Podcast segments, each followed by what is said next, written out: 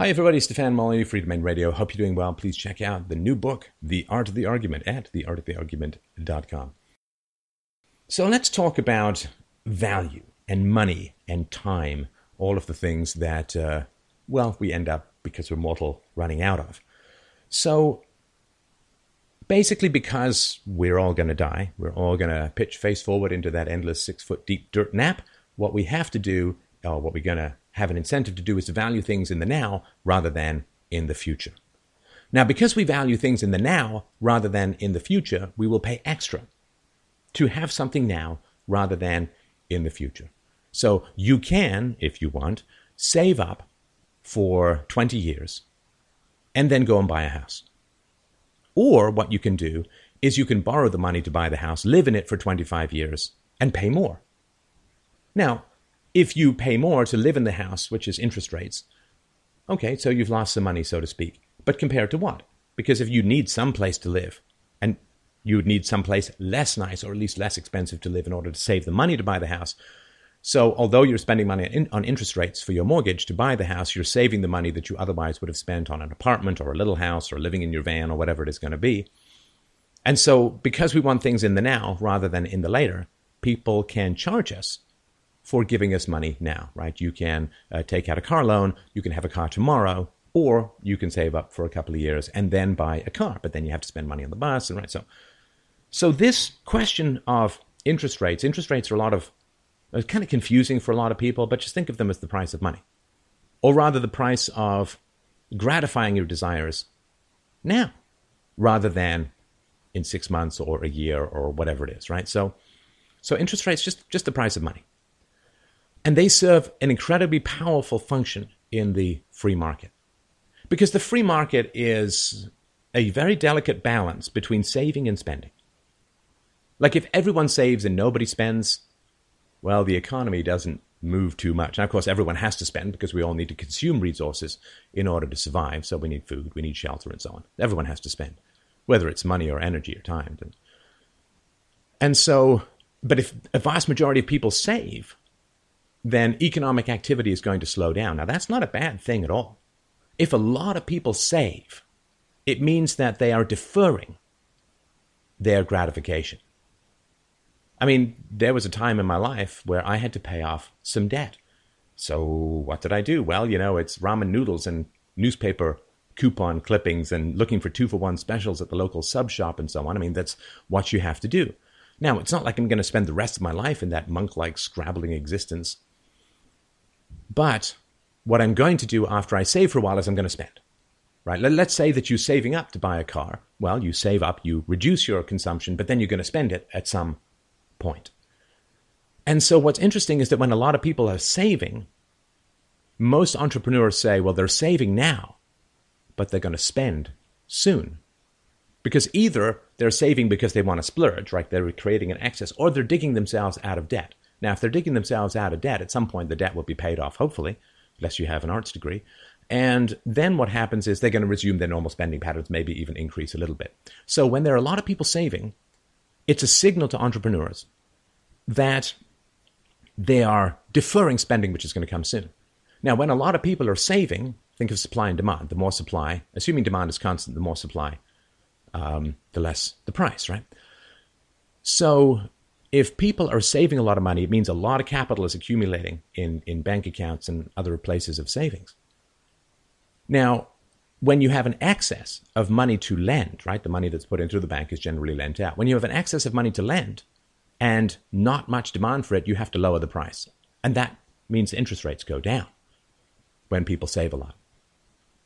Because there's an excess of capital to lend, and because people are saving rather than spending, or the majority of people, the consumers at least, are saving then the interest rates go down. Now that's fantastic because if you're an entrepreneur and people are saving, it means interest rates are going to go down. That's a fantastic time for you to invest in your upgrades, right? If you look at sort of early on in the show, I liked a 240p webcam and you know some headset microphone for 20 bucks.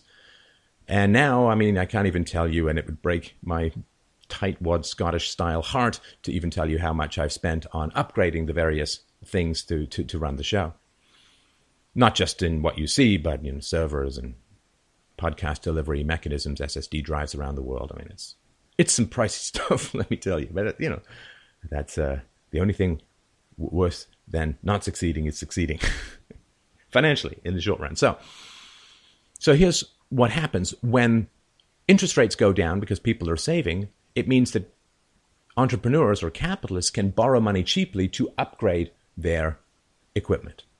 Right? So this is a perfect time to put robots in your assembly line, to do various upgrades, to go back to retrain, to upgrade the skill set of your workers, to explore a variety of things that are going to help you to capitalize on the upcoming demand when people stop saving and start spending.